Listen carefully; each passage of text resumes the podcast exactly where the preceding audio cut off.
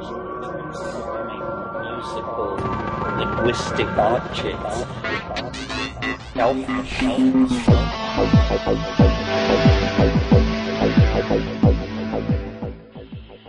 Greetings from Cyberdelic Space. This is Lorenzo. I'm the host here in the Psychedelic Salon, and today's podcast, in my opinion, features the most important lecture that I've ever posted. Now, I know that there are a lot of young people who listen to these podcasts, and to my mind, that makes you quite exceptional because, well, these talks are really not the kind of thing that the average young person listens to. And I'm mentioning this because it is my fervent hope that there are uh, quite a few young people out here in the salon who will truly grok the talk that we're about to listen to, and that uh, you people will be among those whose ideas uh, may ultimately save the ability for us humans to have any private thoughts whatsoever. So, have I got your attention? My point is that had I heard this talk when I was still in high school, my life would have been significantly different. Uh, of course, there was no internet then, so uh, it couldn't have done it, right? But even now that I'm in my 70th year, this talk has already caused me to start out on yet another new path. For, as William James once said, one can change their life simply by changing their attitude. So, uh, what is it, can you imagine, that has so captivated my attention? Well, it's a talk that was just given two weeks ago by a man whose career I've been following ever since the uproar in the mid 90s over the strong encryption program called PGP, or uh, Pretty Good Privacy. At that time, the uh, U.S. government tried to prohibit a brilliant young computer programmer from releasing an encryption program that was as good or better than anything that the government itself had access to. And it was Eben Moglen, the man we are about to hear, who was one of the lawyers who came to the defense of this programmer and ultimately succeeded in seeing that his encryption software made it into the public domain. But Eben Moglen isn't your average civil rights lawyer. In fact, he began his professional life as a designer of computer programming languages. He then acquired several degrees, including a master's and a PhD in history, along with his Juris Doctorate, or law degree. And at the present time, in addition to his extensive work in keeping the Internet free of government control, he is a professor of law at Columbia University. It was on May 22nd of this year that Dr. Moglen gave the keynote speech at the Freedom to Connect conference, which was held in Washington, D.C. And while that was a somewhat expensive conference both to produce and to attend, in the interest of keeping information freely available, the conference producers published his talk on YouTube immediately after it was given. And they also posted a link to an audio only version, which was the source for this podcast.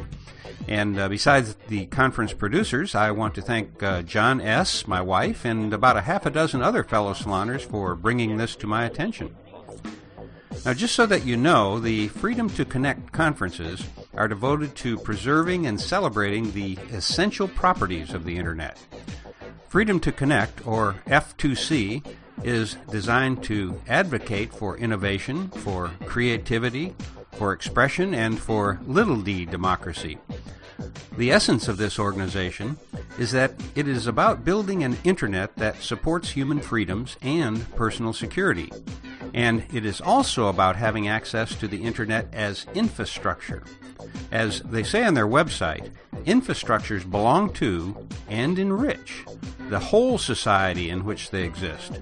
They gain value uh, in a wide variety of ways, uh, some of which are difficult to anticipate, but they, they gain value when more members of society have access to them and F2C especially honors those who build communications infrastructure for the Internet in their own communities, often overcoming resistance from incumbent cable and telephone companies in order to do so. Uh, the way I see it, basically, this is an assembly of some very powerful and influential geeks, lawyers, and activists. Now, at the beginning of this talk, you may wonder what got into me to play this lecture here in the salon. But trust me, this talk not only picks up on the topic of the ongoing development of the Internet that I touched in my March 2001 talk at the Inside Edge and which I played for you last week, it also encompasses an extremely well reasoned example of psychedelic thinking. And it is a call to arms for the worldwide Occupy movement. In short, I think that this is perhaps the most important talk that I've ever played here in the salon. And the way I see it, it doesn't really matter if you're a geek, a lawyer, an artist, or someone with little technical fluency. There's uh, more than one important message in this talk for you, no matter who you are. In short, it uh, deals with the very immediate future of the evolution of human consciousness and the dire straits that lie ahead if each of us doesn't do whatever we can right now to encourage others to listen to this message as well and then act on it. Granted, uh, this is an uber geek turned lawyer speaking before some of the top internet developers and policymakers in the country but he's also speaking directly to you. And I, I, just don't know how else to encourage you to listen to this extremely important lecture.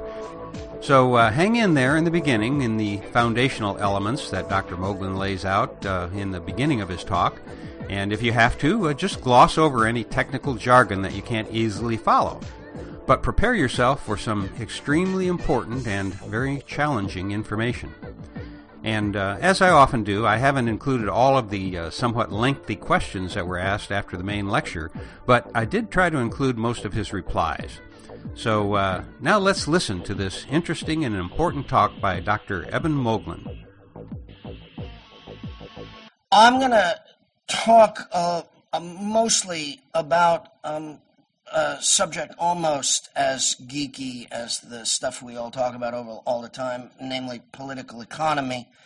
Uh, I'm going to try and make it uh, less uh, snoozeworthy than uh, it sometimes seems to be, uh, but you'll forgive me, I'm sure, uh, for starting fairly far from OpenSSL. We'll get closer as time goes by. Um, the developed economies around the world, all of them now, are beginning to experience uh, a fundamentally similar and very depressing uh, condition. Uh, they are required to impose austerity uh, because levels of private debt uh, have gummed up the works uh, and the determination of the owners of capital to take vast risks with other people's money have worked out extremely badly uh, for the last half decade. Um, and so austerity is the inevitable and politically damaging position for all the governments of the developed world. Uh, and some of those governments have begun to slip into a death spiral in which uh, the need to impose austerity and reduce public investment and welfare support for the young uh, is harming economic growth, which prevents uh, the austerity from having its desirable consequences. Uh, instead of bad asset values being worked off and growth resuming, uh, we are watching as uh, the third largest economy in the world, the European Union, uh, finds itself at the very verge of a currency collapse and a lost generation uh, which would have uh, profoundly depressing uh, effects on the entire global economy. Uh, for the policymakers, I recognize that few of them are here. They have, of course, better things to do than listen to us. Uh, for the policymakers, in other words, uh, an overwhelming problem is now at hand. How do we have innovation and economic growth under austerity? They do not know the answer to this question, and it is becoming so urgent that it is beginning to deteriorate their political control. Marginal parties in several very highly developed and thoughtful societies are beginning to attract substantial numbers of votes uh, and threatening the very stability of the economic planner's capacity uh, to solve or uh, to attempt to solve the problem of innovation under austerity. This is not good news for anybody. This is not good news for anybody. We have no opportunity to cheer for this outcome, which is largely the result of incompetence in those people who claim to be worth all that money because they're so smart. Uh, it is partly the result of the political cowardice which gave them too much room to swing their cats. Uh, it is not that we are glad to see this happen. But there is a silver lining to the cloud. There are very few people in the world who know how to have innovation under austerity. We are they. We have produced innovation under austerity for the last generation. And not only did we produce pretty good innovation, we produced innovation that all the other smart rich people took most of the credit for. Most of the growth that occurred during this wild and wacky period in which they took other people's money and went to the racetrack with it was innovation we produced for them. So now, despite the really bad circumstances, which we too can deplore because the unemployment is my graduating law students, your children, and all those other young people whose lives are being harmed for good by current bad economic circumstances. The people beginning their careers now will suffer substantial wage losses throughout their lifetimes their children will get a less good start in life because of what is happening now. We cannot be pleased about this, but we have a very substantial political opportunity because we do have the answer to the most important question pushing all the policymakers in the developed world right now. That means we have something very important to say, and I came here this morning primarily to begin the discussion about precisely how we should say it. And I want to present a working first draft of our argument. I say our because I look around the room and I see it's us here this morning. Our argument about what to do with the quandary the world is in. Innovation under austerity is not produced by collecting lots of money and paying it to innovation intermediaries. One of the most important aspects of 21st century political economy is that the process we call disintermediation, when we're being jargony about it, is ruthless consistent, and relentless. Television is melting. I don't need to tell you that, you know already. Nobody will ever try to create a commercial encyclopedia again. Amazon's lousy little I will let you read some books unless I decide to take them back machine is transforming publishing by eliminating the selective power of the book publishers, much as Mr. Jobs almost destroyed the entire global music industry under the pretense of saving it. A task his ghost is already performing for the magazine publishers, as you can see. Disintermediation, the movement of power out of the middle of the net, is a crucial fact about 21st century political economy. It proves itself all the time. Somebody's going to win a Nobel Prize in economics for describing, in formal terms, the nature of disintermediation. The intermediaries who did well during the past 10 years are limited to two sets health insurers in the United States owing to political pathology, and the financial industry. Health insurers in the United States may be able to capitalize on continuing political pathology to remain failing and expensive intermediaries for a while longer, but the financial industry crapped in its own nest and is shrinking now and will continue for some time to do so. The consequence of which is that throughout the economic system, as the policymaker observes it, the reality that disintermediation happens and you can't stop it becomes a guiding light in the formation of national industrial policy. So we need to say it's true about innovation also. The greatest technological innovation of the late 20th century is the thing we now call the World Wide Web. an invention less than 8,000 days old. That invention is already transforming human society more rapidly than anything since the adoption of writing. We will see more of it.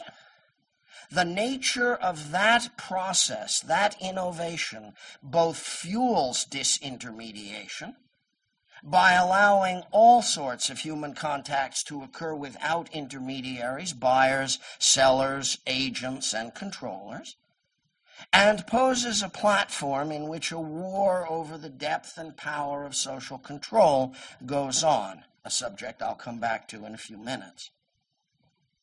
For now, what I want to call attention to is the crucial fact that the World Wide Web is itself a result of disintermediated innovation. What Tim first did at CERN was not the web as we know it now.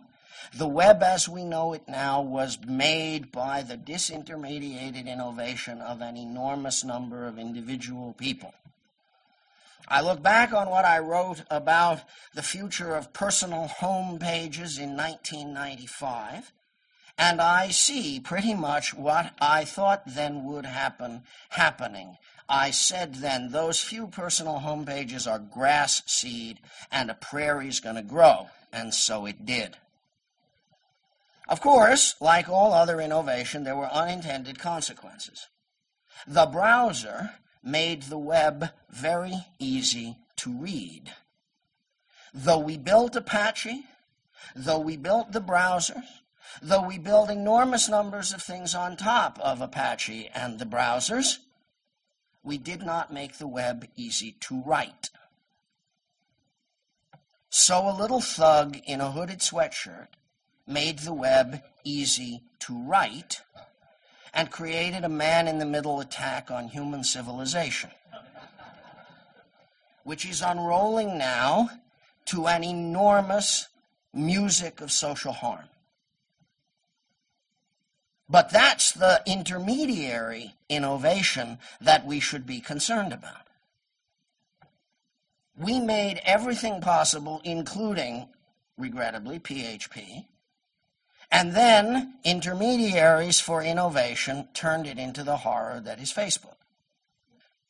This will not turn out, as we can already see from the stock market results, to be a particularly favorable form of social innovation. It's going to enrich a few people. The government of Abu Dhabi, a Russian thug with a billion dollars already, a guy who can't wait to change his citizenship so he doesn't have to pay taxes to support the public schools, and a few other relics of 20th century misbehavior. But the reality of the story underneath is if we'd had a little bit more disintermediated innovation, if we had make running your own web server very easy, if we had explained to people from the very beginning how important the logs are and why you shouldn't let other people keep them for you, we would be in a rather different state right now. The next Facebook should never happen. It's intermediated innovation serving the needs of financiers, not serving the needs of people which is not to say that social networking shouldn't happen. It shouldn't happen with a man in the middle attack built into it. Everybody in this room knows that. The question is, how do we teach everybody else? But as important as I consider everybody else to be right now, I want to talk about the policymakers. How do we explain to them? And here we begin to divide the conversation into two important parts. One, what do we know about how to achieve innovation under austerity? Two, what prevents governments from agreeing with us about that?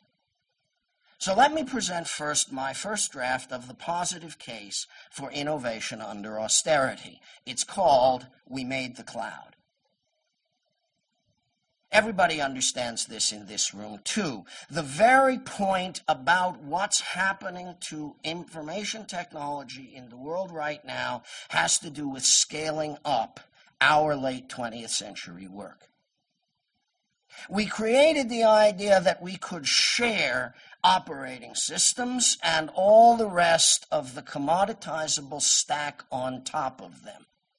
We did this using the curiosity of young people. That was the fuel, not venture capital. We had been at it for 15 years, and our stuff was already running everywhere before venture capital or even industrial capital raised by IT giants came towards us. It came towards us not because innovation needed to happen, but because innovation had already happened and they needed to monetize it. That was an extremely positive outcome. I have nothing bad to say about that. But the nature of that outcome, indeed the history as we lived it and as others can now study it, will show how innovation under austerity occurred. It's all very well to say that it happened because we harnessed the curiosity of young people. That's historically correct. But there's more than that to say. What we need to say is that that curiosity of young people could be harnessed because all of the computing devices in ordinary day to day use were hackable. And so young people could actually hack on what everybody used.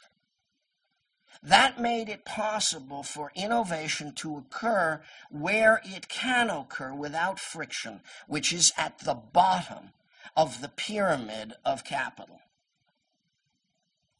This is happening now elsewhere in the world as it happened in the United States in the 1980s. Hundreds of thousands of young people around the world hacking on laptops,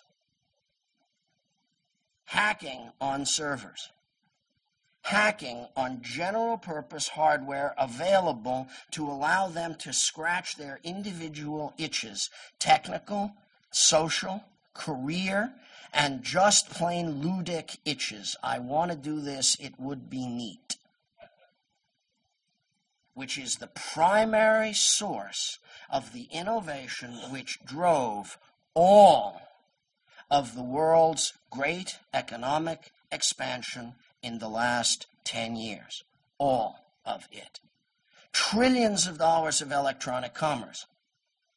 Those of you old enough to remember when fighting public key encryption tooth and nail was the United States government's policy will remember how hard they fought to prohibit $3.8 trillion worth of electronic commerce from coming into existence in the world.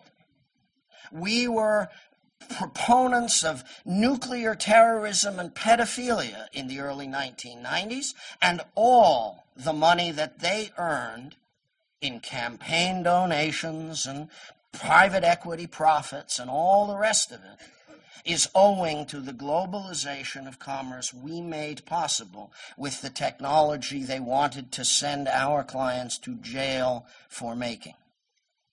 That demonstrates neatly, I think, to the next generation of policymakers how thoroughly their adherence to the received wisdom is likely to contribute to the death spiral they now fear they're going to get into. And it should embolden us to point out once again that the way innovation really happens is that you provide young people with opportunities to create on an infrastructure which allows them to hack the real world and share the results. When Richard Stallman wrote the call for the university for the Universal Encyclopedia, when he and Jimmy Wales and I were all much younger than we are now, it was a frivolous idea. It has now transformed the life of every literate person in the world. And it will continue to do so. The nature of the innovation established by Creative Commons, by the free software movement, by free culture, which is reflected in the web, in the Wikipedia, in all the free software operating systems now running everything, even the insides of all those lockdown vampiric apple things I see around the room, All of that innovation comes from the simple process of letting the kids play and getting out of the way. Which, as you are aware, we are working as hard as we can to prevent now completely. Increasingly, all around the world, the actual computing artifacts of daily life for human individual beings are being made so you can't hack them. The computer science laboratory in every 12 year old's pocket is being locked down. When we went through the anti lockdown phase of the GPL 3 negotiations in the middle of last decade, it was somehow believed that the primary purpose for which Mr. Stallman and I were engaged in pressing everybody against lockdown had something to do with bootlegging movies. And we kept saying, this is not the Free Movie Foundation. We don't care about that. We care about protecting people's right to hack what they own.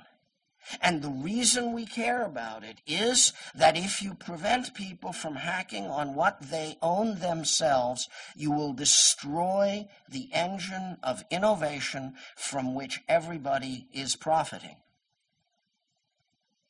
That's still true. And it is more important now precisely because very few people thought we were right then and didn't exert themselves to support that point of view. And now you have Microsoft saying we won't allow third party browsers on ARM based Windows RT devices. And you have the ghost of Mr. Jobs trying to figure out how to prevent even a free tool chain from existing in relation to iOS. And you have a world in which increasingly the goal of the network operators is to attach every young human being to a proprietary network platform with closed terminal equipment that she can't learn from, can't study, can't understand, can't wet her teeth on, can't do anything with except send text messages that cost a million times more than they ought to. And most of the so called innovation in the world in our sector now goes into helping IT for network operators that improves no technology for users. Telecom's innovation in the world has basically ceased. And it will not revive so long as it is impossible to harness the forms of innovation that really work under austerity. This has a second order consequence of enormous importance. Innovation under austerity occurs in the first order because the curiosity of young people is harnessed to the improvement of the actual circumstances of daily life. The second order consequence is populations become more educated. Disintermediation is beginning to come to higher education in the United States, which means it is beginning to come to higher education around the world. We currently have two models. Coursera is essentially the Googleization of higher education spun off from Stanford as a for profit entity, using closed software and proprietary educational resources. MITx which has now become edX through the formation of a coalition with Harvard University, is essentially the free world answer. Similar online scalable curriculum for higher education delivered over free software using free educational resources. We have an enormous stake in the outcome of that competition. And it behooves all of us to put as much of our energy as we can behind the solutions which depend upon free courseware everybody can use, modify, and redistribute, and educational materials based on the same political economy. Every society currently trying to reclaim innovation for the purpose of restarting economic growth under conditions of austerity needs more education deliverable more widely at lower cost, which shapes young minds more effectively to create new value in their societies. This will not be accomplished without precisely the forms of social learning we pioneered. We said from the beginning that free software is the world's most advanced technical education system. It allows anybody, anywhere on earth, to get to the state of the art in anything computers can be made to do by reading what is fully available and by experimenting with it and sharing the consequences freely. True computer science. Experimentation, hypothesis formation, more experimentation, more knowledge for the human race. We needed to expand that into other areas of culture, and great heroes like Jimmy Wales and Larry Lessig laid out infrastructure for that to occur. We now need to get governments to understand how to push it further. The Information Society Directorate of the European Commission issued a report 18 months ago in which they said that they could scan one sixth of all the books in European libraries for the cost of 100 kilometers of roadway. That meant, and it is still true, that for the cost of 600 kilometers of road, in an economy which builds thousands of kilometers of roadway every year, every book in all European libraries could be available to the entire human race. It should be done. Remember that most of those books are in the public domain before you shout copyright at me.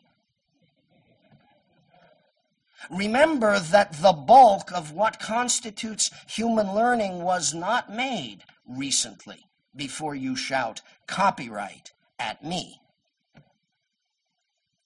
We should move to a world in which all knowledge previously available before this lifetime is universally available. If we don't, we will stunt the innovation which permits further growth. That's a social requirement. The copyright bargain is not immutable. It is merely convenient.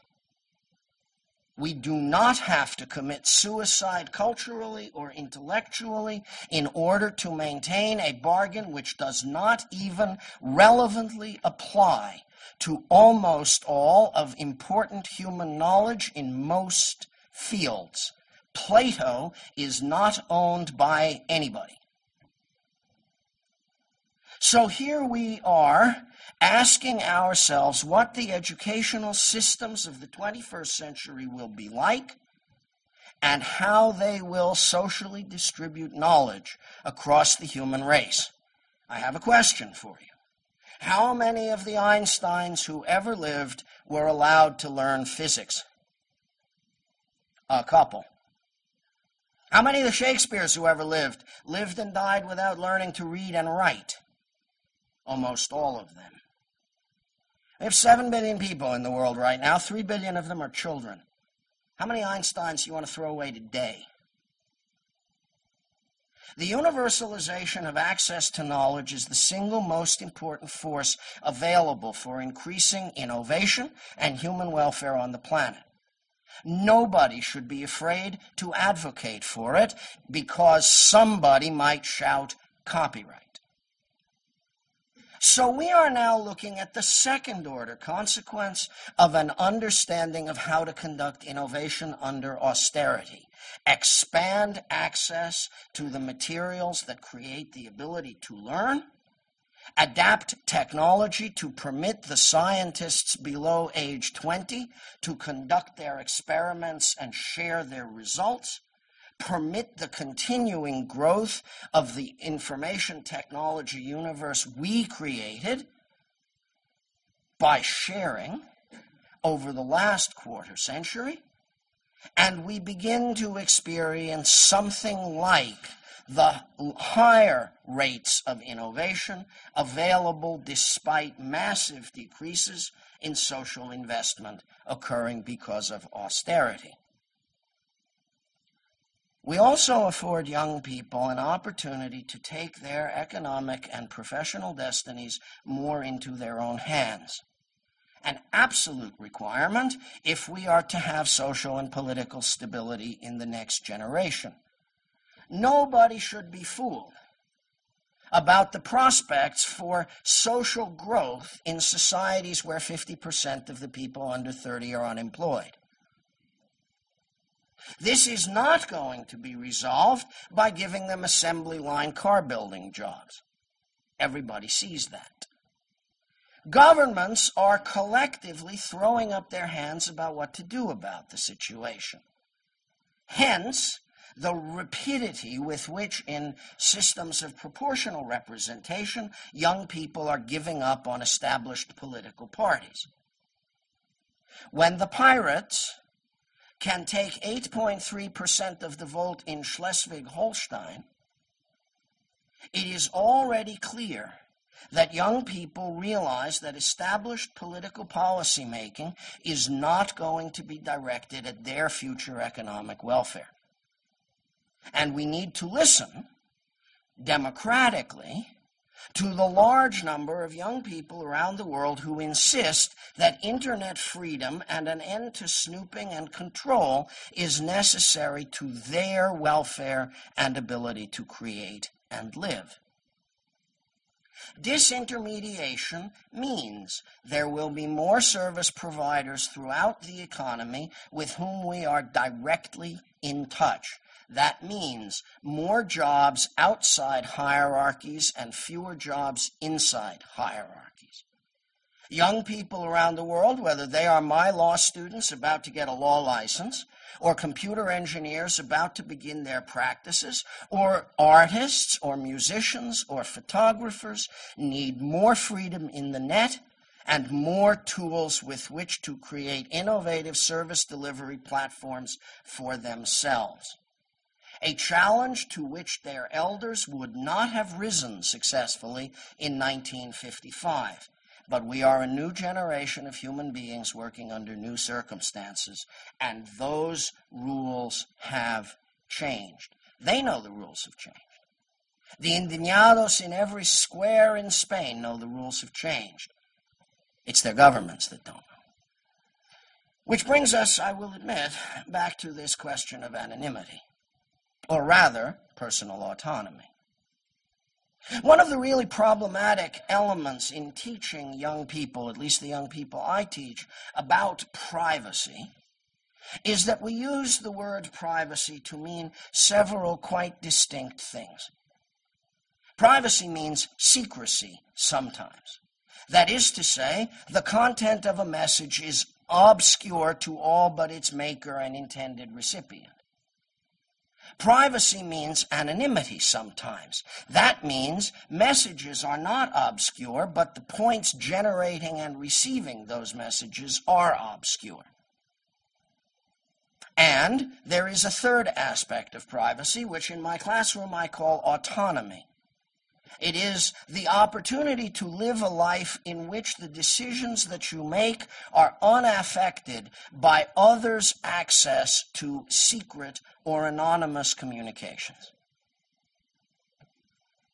There is a reason that cities have always been engines of economic growth. It isn't because bankers live there. Bankers live there because cities are engines of economic growth.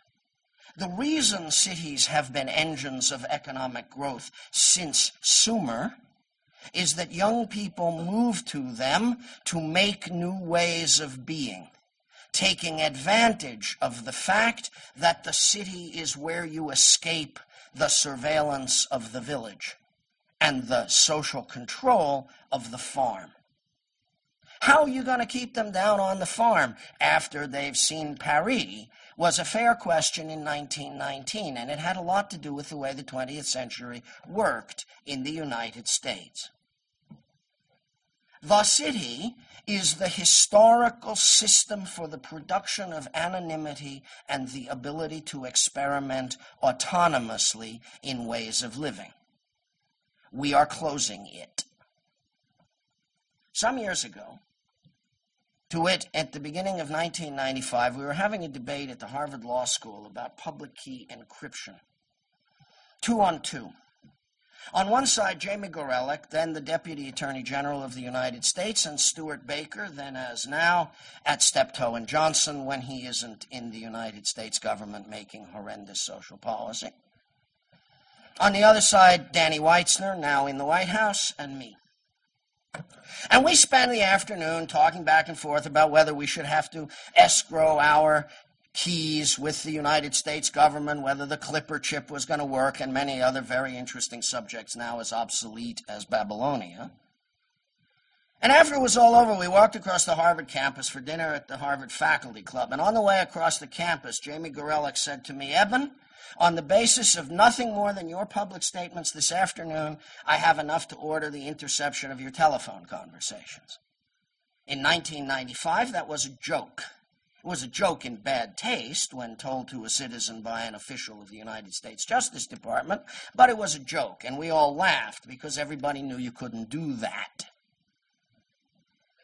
So we ate our dinner, and the table got cleared, and all the plates went away, and the port and walnuts got scattered around, and Stewart Baker looked up and he said, All right, well, we'll let our hair down. He had none then, he has none now, but we'll let our hair down, Stewart said.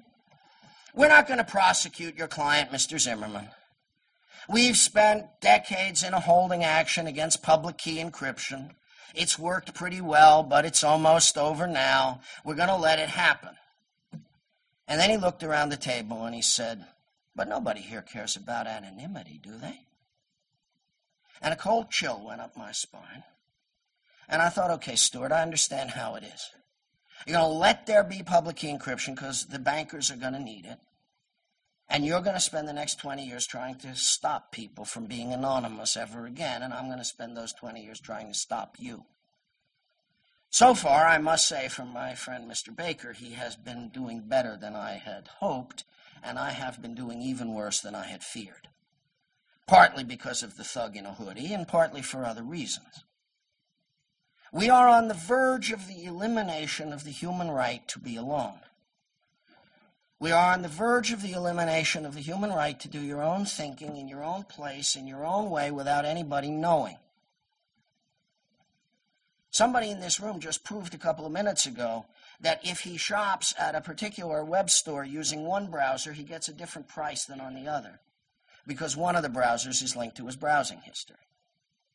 Prices offers, commodities, opportunities are now being based upon the data mining of everything. Senior government official in this government said to me after the United States changed its rules about how long they keep information on everybody about whom nothing is suspected. You all do know about that, right?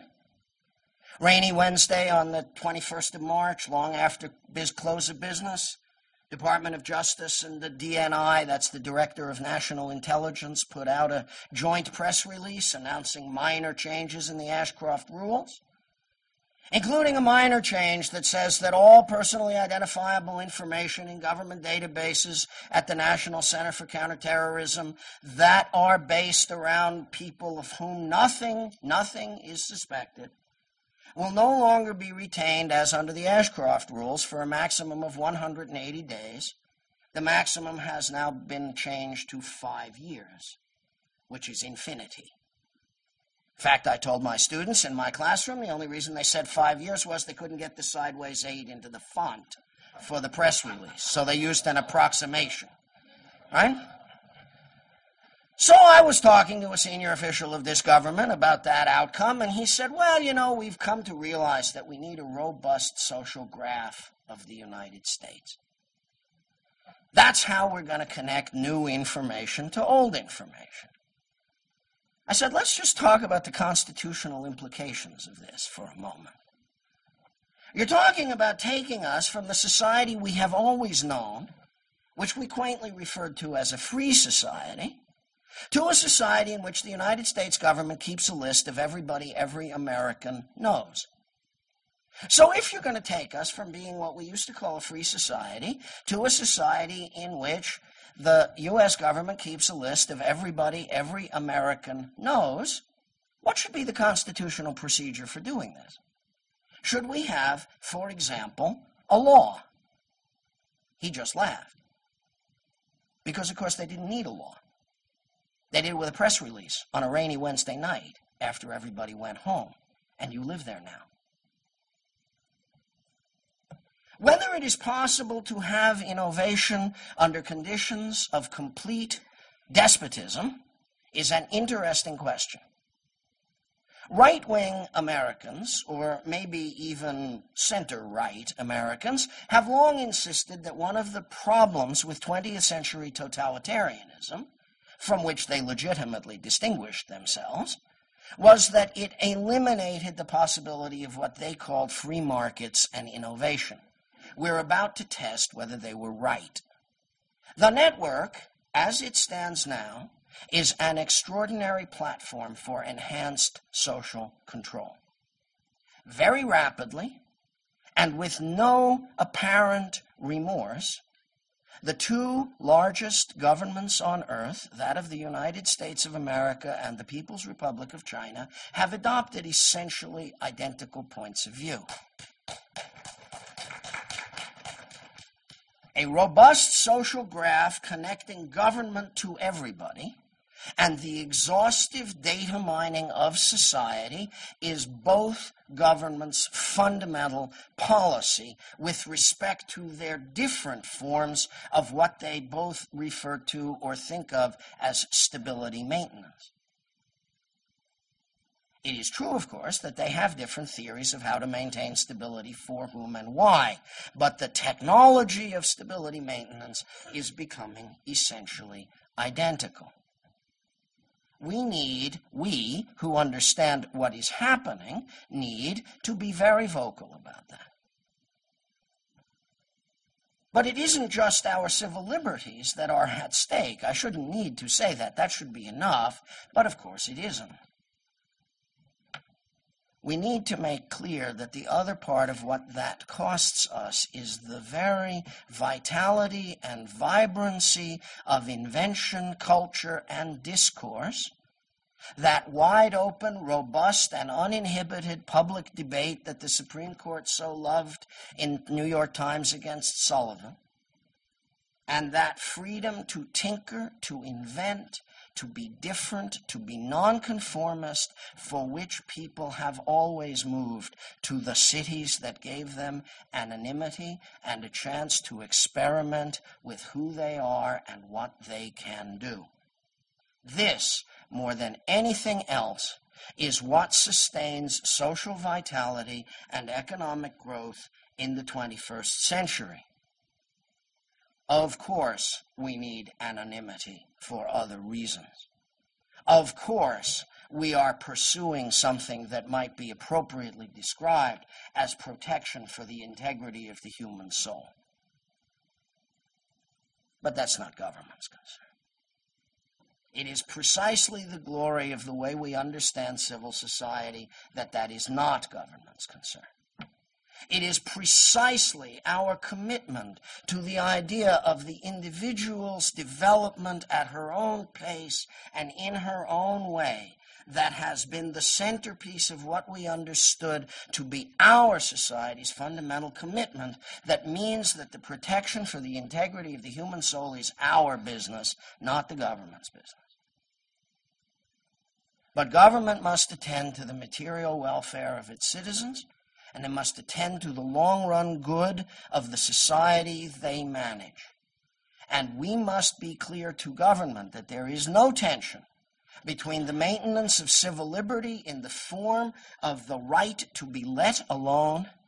There is no distinction between the civil liberty policy of assuring the right to be let alone and the economic policy of securing innovation under austerity. They require the same thing. We need free software. We need free hardware we can hack on. We need free spectrum we can use to communicate with one another without let or hindrance. We need to be able to educate and provide access to educational material to everyone on earth without regard to the ability to pay. We need to provide a pathway to an independent economic and intellectual life for every young person. The technology we need, we have. I have spent some time, and many people in this room, including Isaac, have spent more time now trying to make use of cheap, power efficient, compact server computers the size of AC chargers for mobile phones, which, with the right software, we can use to populate the net with robots that respect privacy instead of the robots that disrespect privacy, which we now carry in almost every pocket. We need to retrofit the first law of robotics into this society within the next few minutes, or we're cooked. We can do that. That's civil innovation. We can help to continue the long lifetime of general purpose computers everybody can hack on by using them, by needing them, by spreading them around. We can use our own force as consumers and technologists to deprecate closed networks and locked down objects. But without clear guidance in public policy, we will remain a tiny minority, 8.3%, let's say, which will not be sufficient to lift us out of the slough into which the bankers have driven us. Innovation under austerity is our battle cry.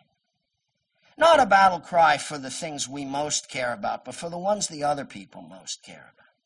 Our entree to social policy for the next five years, and our last chance to do in government what we have not been able to do by attempting to preserve our mere liberties, which have been shamefully abused by our friends in government as well as by our adversaries. We have been taken to the cleaners with respect to our rights, and we have been taken to the cleaners with respect to everybody's money. I wish that I could say that the easiest thing to do was going to be to get our freedoms back. It isn't. Nobody will run in the election this year on the basis of the restoration of our civil liberties. But they will all talk about austerity and growth. And we must bring our message where they are. That's my first draft. Inadequate in every way, but at least a place to start. And if we have no place to start, we will lose and our loss will be long, and the night will be very dark.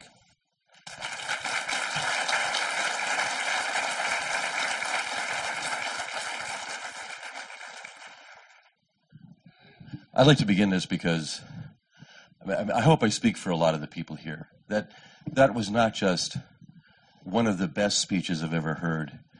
It's one of the most important. And it won't be unless we follow up on it. We act on it.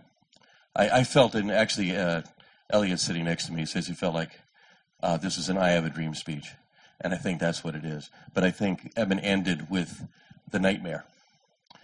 And if you weren't moved by this speech, your frog is boiled. And I think our frogs have been boiling for a long time. I, I, I along with everybody else, we acquiesce to prevailing conditions, whatever those happen to be. And they have gradually worsened over time and in ways that we don't fully understand, and our lives are busy, and so we go about what we have to do. So, what I want to do is, is task this audience with participating with the free everything movement that Eben has laid out for us now. So I, I see this just as a Q&A session but as all of us freely contributing to the framework that Eben has laid out and that we've been part of for a long time. I love the way he included us in this. This is we've there's natural selection here. We've this is a, a select group. Uh, David has done an amazing job of pulling the right people together. The name of this event begins with freedom, and I think that needs to be our end as well. So, and I have nothing. I mean, more to add. It's just fabulous talk. Eben, I'd like to ask you a question. I see a tension between freedom and convenience. And, and I wonder how you see that tension playing out. I, I, th- I think you urged us to focus on innovation, but I wonder if, if and I think that that does that's compelling to this audience, perhaps the policymakers, but to the average user, uh, convenience is, is, is an issue. Yeah, it's true. Um, which is not only about the relationship between technology and society, it's true about lots of other things as well. Um, uh, uh, the constitutional theorist Bruce Ackerman uh, wrote a, a, a lengthy multi volume history of the Constitution in the United States on the basic premise that most of the time, most people don't want to engage in deep thinking about politics and society. It only happens very occasionally, and the founders of the American Republic, Bruce said, tried in the Federalist structure to take advantage of those occasional moments when people want to pay attention. But here again, and, and, and I, I focus on this because the demographics are so important, that sense of convenience being more important than other values moment by moment is more true of grown ups than it is of children. I go around the world, I talk to governments about all sorts of things connected with technology in 21st century society, and I hear from people from presidents to ministers to local planning committees all sorts of stories about the terrible social problems their cultures and communities face. And I find myself saying often, yes, you're right. This is a really, really horrible problem. It's extraordinarily difficult and it requires immense amounts of energy to deal with. You need the strongest social force possible to deal with this. And the strongest social force ever available anywhere is the curiosity of children. You need to harness it. We have actually both lessons. The thing you call attention, right? It's attention indeed. Because it is true that grown ups in their busy lives find themselves willing to do anything that works, and if you hand them a box with an F button on it, they'll push it. Whether it costs them or not, and whether it connects them to a great big man in the middle attack on their social lives or not, or whether their friends are ratting them out on the weekends to their employers. I think they pay very little attention. It's, it's now. But you give a thing to an eight year old, and it's not like that anymore. He's got plenty of time. You give a 12 year old a thing like that, and she's ready to take it apart. She's not thinking about convenience, she's thinking about learning. She's doing science. She's playing around. And I have seen in more places in the world than I can think to name that force of those children fooling around with computers and doing amazing things. You see it everywhere you go. So I believe the tension is there. I believe usability is a crucial problem in building tools for privacy and freedom. Freedom Box, the stack of software we need to make for all those little objects in the world, you know this even better than I do. It's partly about function, but it's mostly about integration and usability. We've done all the hard work. My laptop, your laptop, we're pretty safe. The problem is how do we make this work for real people with real busy daily lives? So the tension's there, but the answer's there too. We need to empower children. And part of what is wrong with the technology is the extent to which they are becoming not inventors but consumers. If that process is completed, we really are sunk.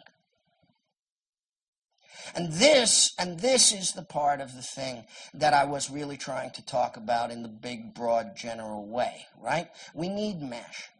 We need a way of doing communication which is not based around operator centric architecture. Is the FCC going to do that for us? No. You want me to engage my critics? They were bought decades ago, right? So now we're in a situation in which if there is one man in this room, Dewayne Hendricks, there is one man in this room who might help us to figure out what we're going to do about this. We must have build it yourself networking that really works. Nick was a visionary and he tried. And if it had been ready then, we would be living in a different world now. But it wasn't. I think that's technical failure of an honorable and important kind.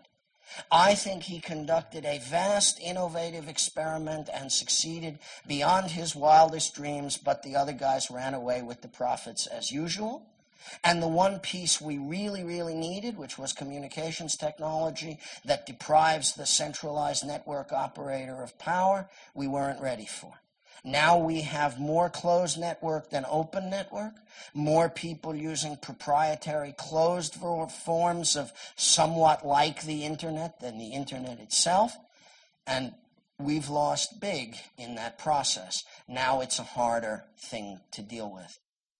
I often wonder if the amount of energy being put into prevention of file sharing out of all proportion to the economic value of any copyright infringement that's going on is a sign that those in power understand that they must stop our ability to be our own nose. Is that resonant with you? Thank you. Why don't you talk about Yeah. this? So there, there are two things in play here. There's logical peer-to-peer, overlay networks, and there's what what we call material peer-to-peer, physical material networks, A- and there's a complex interplay between those those forces. So the Freedom Box stands to be a tool that participates in that logical network, no matter what its connection to internet is, and can serve as a seed of a material physical network. Now, your question was, how close are we? What needs to be done? As Eben said, the basic tools are, are, are there. We, we know how to build overlay networks. There's, there's been incredible advances over the last decade in distributed computational systems. Uh, so, so that's there. It, it really, at this point, is a matter of integrating those tools in a way that makes them usable. And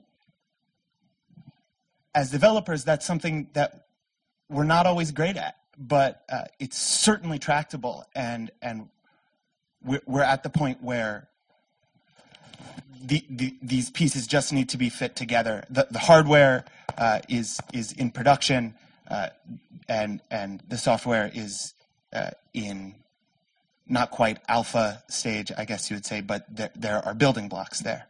The, the world's going to fill up over the next six or seven years with small, very inexpensive, very powerful servers, which are based around ARM chips and fit in a thing that fits in your hand and uses small amounts of power that you could really run off a battery array. The Freedom Box project, which we started talking about in uh, early 2010 and got serious about in early 2011, is basically a pro privacy router stack based on Debian that fits in servers like that. James Vasile of the Open Internet Tools Project, who used to work for me at the Software Freedom Law Center and who just left the room, has one with him this morning, uh, he told me. Uh, Isaac and hundreds of other really good people around the world, including Jacob Appelbaum of Tor, are working on Freedom Box. The Tor project will be developing on Freedom Box Stack in future. Um, our goal is to put a small, cheap object that replaces your wireless router in as many places, homes and businesses and safe deposit boxes in the world as we can get.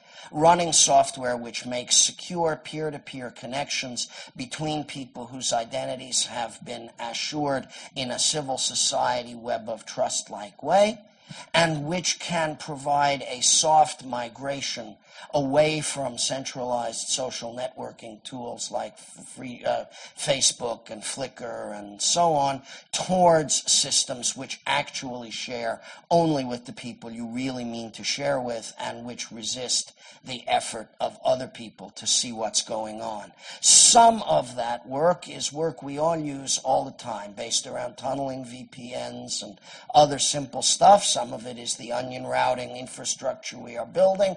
Some of it is uh, efforts to increase our meshability by spreading a lot of stuff which is both base station and client around the world.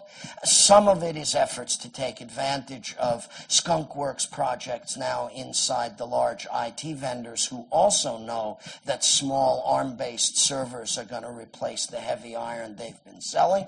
But the real net of it, the bottom seed of it is control your own server, keep your own logs, do it in a way which resists tampering from external parties who aren't working in your interest, create some robots who really do have the first law of robotics inside them, and put them at the portals between private networks and the open public net. If we do that, we begin, as Isaac says, to interleave the virtual peer to peerage of the net with some actual hundreds of thousands, then millions, then tens of millions, ultimately billions of peers that run in the interests of the people who own them. Hi, Eben. My name is Preston Rhea. I'm with the Open Technology Institute. You mentioned towards the end of your speech about how the community of people in this room and the people, the community that we are a part of, uh, has the knowledge, understands the technology, grasps, appreciates, and evangelizes the philosophy that you're talking about to make free collaborative education available to all to solve our world's problems of economic stagnation, innovation stagnation, and austerity. Um, you know, we should recognize that we're also very much a community of privilege in many ways, not only of our grasp of knowledge and not only of our grasp of you know the the tools and everything that make these things work, but also the backgrounds we come from. We're able to afford this conference, um, many other privileges that I won't go into. Uh, what do you feel our responsibility, our role is in bringing about the world you're talking about? In, in that, if we are indeed only 8.3% of the world, we can't assume to represent the entire world, but what is our role in that entire? Um... I doubt we're 8.3% of the world. We, it surprises me we're 8.3% of Schleswig-Holstein. But, but, but, let me but let me say a little bit about that. I, have been engaged for several years now with um, a, a, community computing center located in a slum in Bangalore. The original center was located in a cluster of people who have been living uh, in that spot first as untouchable people and now as merely poor people for a very long time, uh, 2,200 people with one toilet, um, where some young communists working for the big IT firms in Bangalore fished computers out of the garbage and put free software open and opened a computing center in that slum. Uh, and what came out was not so much people who wanted to learn how to use an office suite and get an office job. It turned out they were painters using the GIMP to paint pictures one pixel at a time, and they were singers and they were writers. Uh, they were people whose communities had never had so much as the possibility of dreaming of any of those things. Uh, but that didn't matter to the kids because they were kids. They just did whatever it was, and it has changed many people's lives. Um, my financial support for that activity has been rather minor because they won't take more money than they can use in order to avoid corruption. Um, and my moral support has been, um, I would say, grossly inadequate. Uh, but nonetheless, working together, uh, we've achieved some quite interesting things which have changed dozens of lives and which have produced some teachers who mean to go out and change a bunch of lives more. Uh, I, I try work to work really quite heavily in my classroom to remind American law students who are genuinely sagging at the knees a little bit with all their debt to think of themselves as privileged in the way you say, and it's important to do. But, but even more important, maybe, than recognizing our difference uh, from the other people in the world who have so much less, is recognizing our similarity. Um, when given the opportunity, those Einsteins in the street are just like our Einsteins. They're better than us smarter, stronger, more capable of ferreting out the mysteries of the universe. Um, we really need to begin at the stage of life where we're pretty equal. That is when we are children. And we really need to make it possible for those children to experiment and learn and grow regardless of their state of economic deprivation. The beauty of the zero marginal cost revolution in human affairs is we can put all knowledge, all culture, all music, all art, all everything that matters matters to the development of the human mind everywhere, all the time. In the Sudarshan layout in Bangalore, 2,200 people, one toilet, 1,700 children, and 914 mobile phones. Every one of those mobile phones, which is carried by the poorest of the poor in many societies and which will be carried by everybody in the human race by 2050, every one of those devices can have every book and every play and every piece of music, every equation, every experiment on it, and every brain will grow. Try that, and we can worry less about deprivation and more about progress. The will of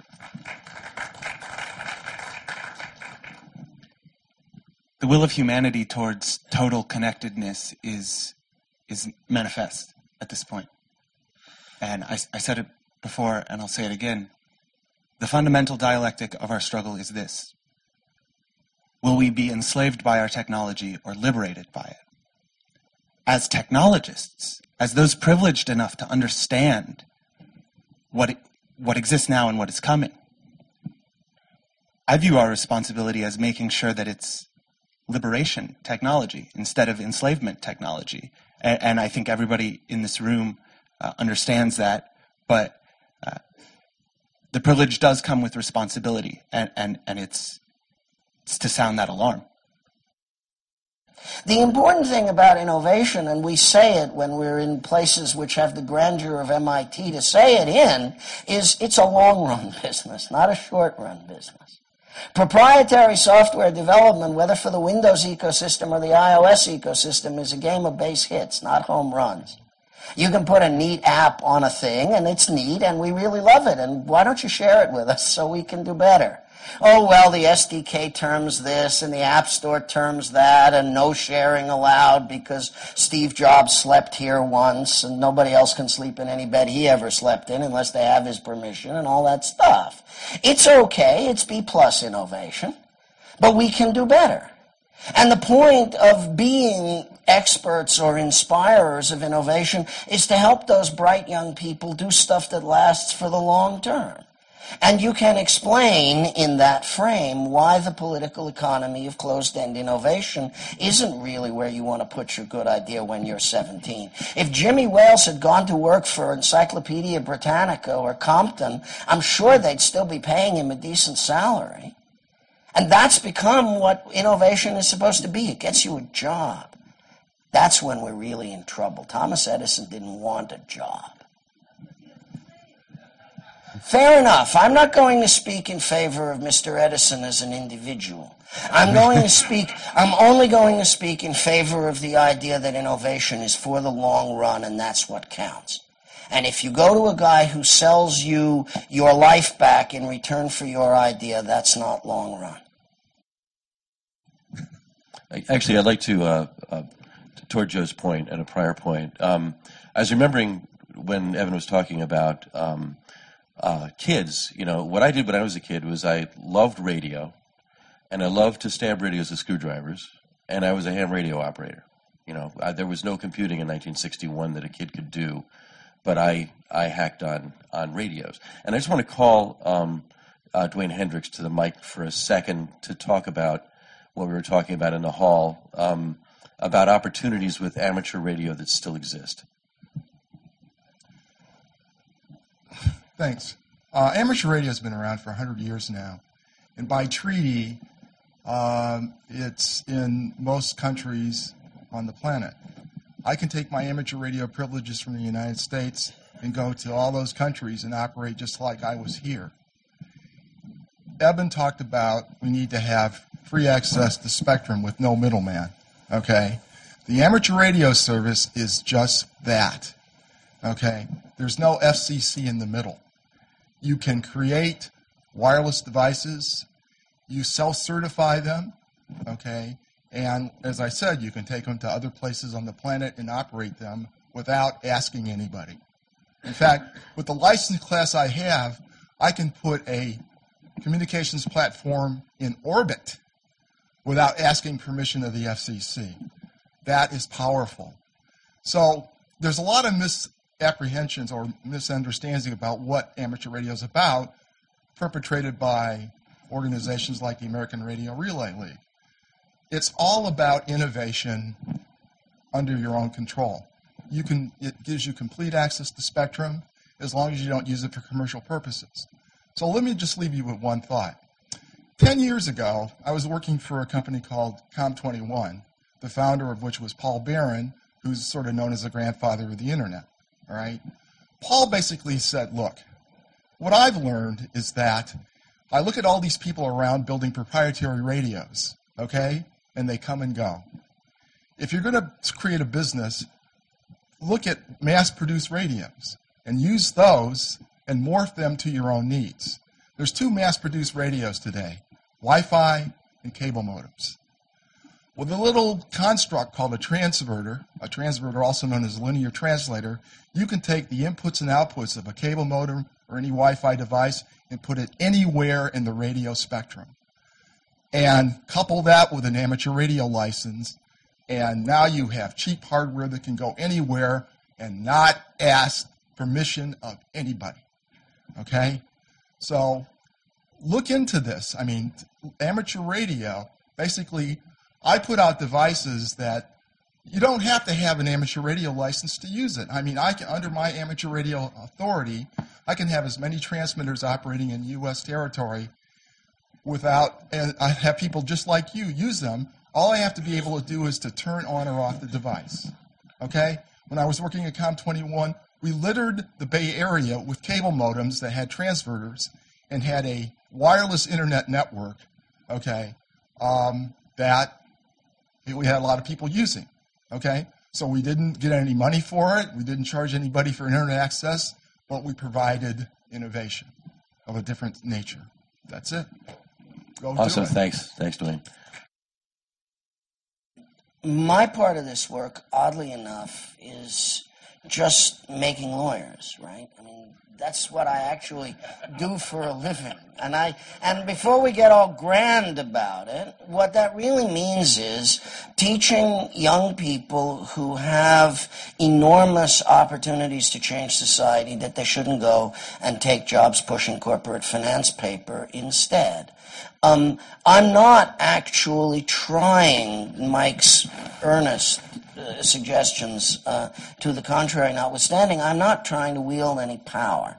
Uh, I do want to talk to people, and I admit to the bad habit of wanting to talk to people in large groups for long periods of time, which is actually not terribly productive.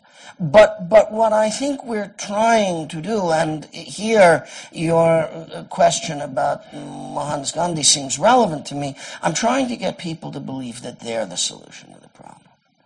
I'm trying to get people to believe that it's in their hands, not in the hands of some mysterious power far away.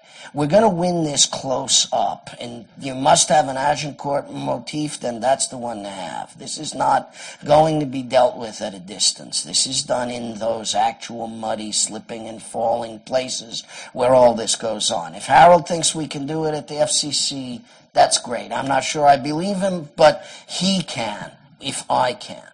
What I'm really asking is for all of us to recognize we're going to have to talk the language of political economy and government policy for a while. We've talked the language of licensing and how to make free software, and that's run out. So now the time has come to talk about how we save society's itches by scratching them with freedom. And if we can do that, then we win. Thanks, everybody.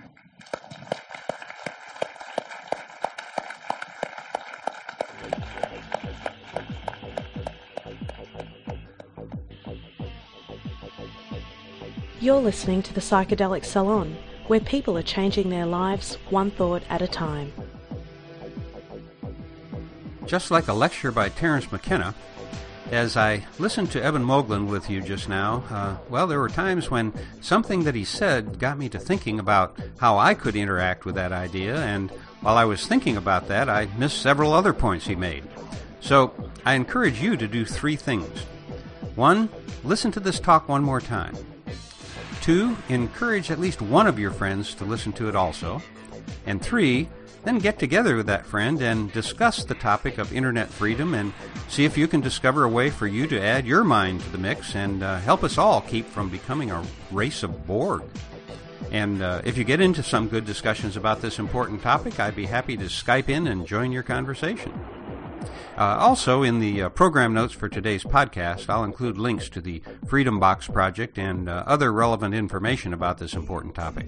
Uh, and as you know, you can get to those notes via psychedelicsalon.us. And for now, this is Lorenzo signing off from Cyberdelic Space. Be well, my friends.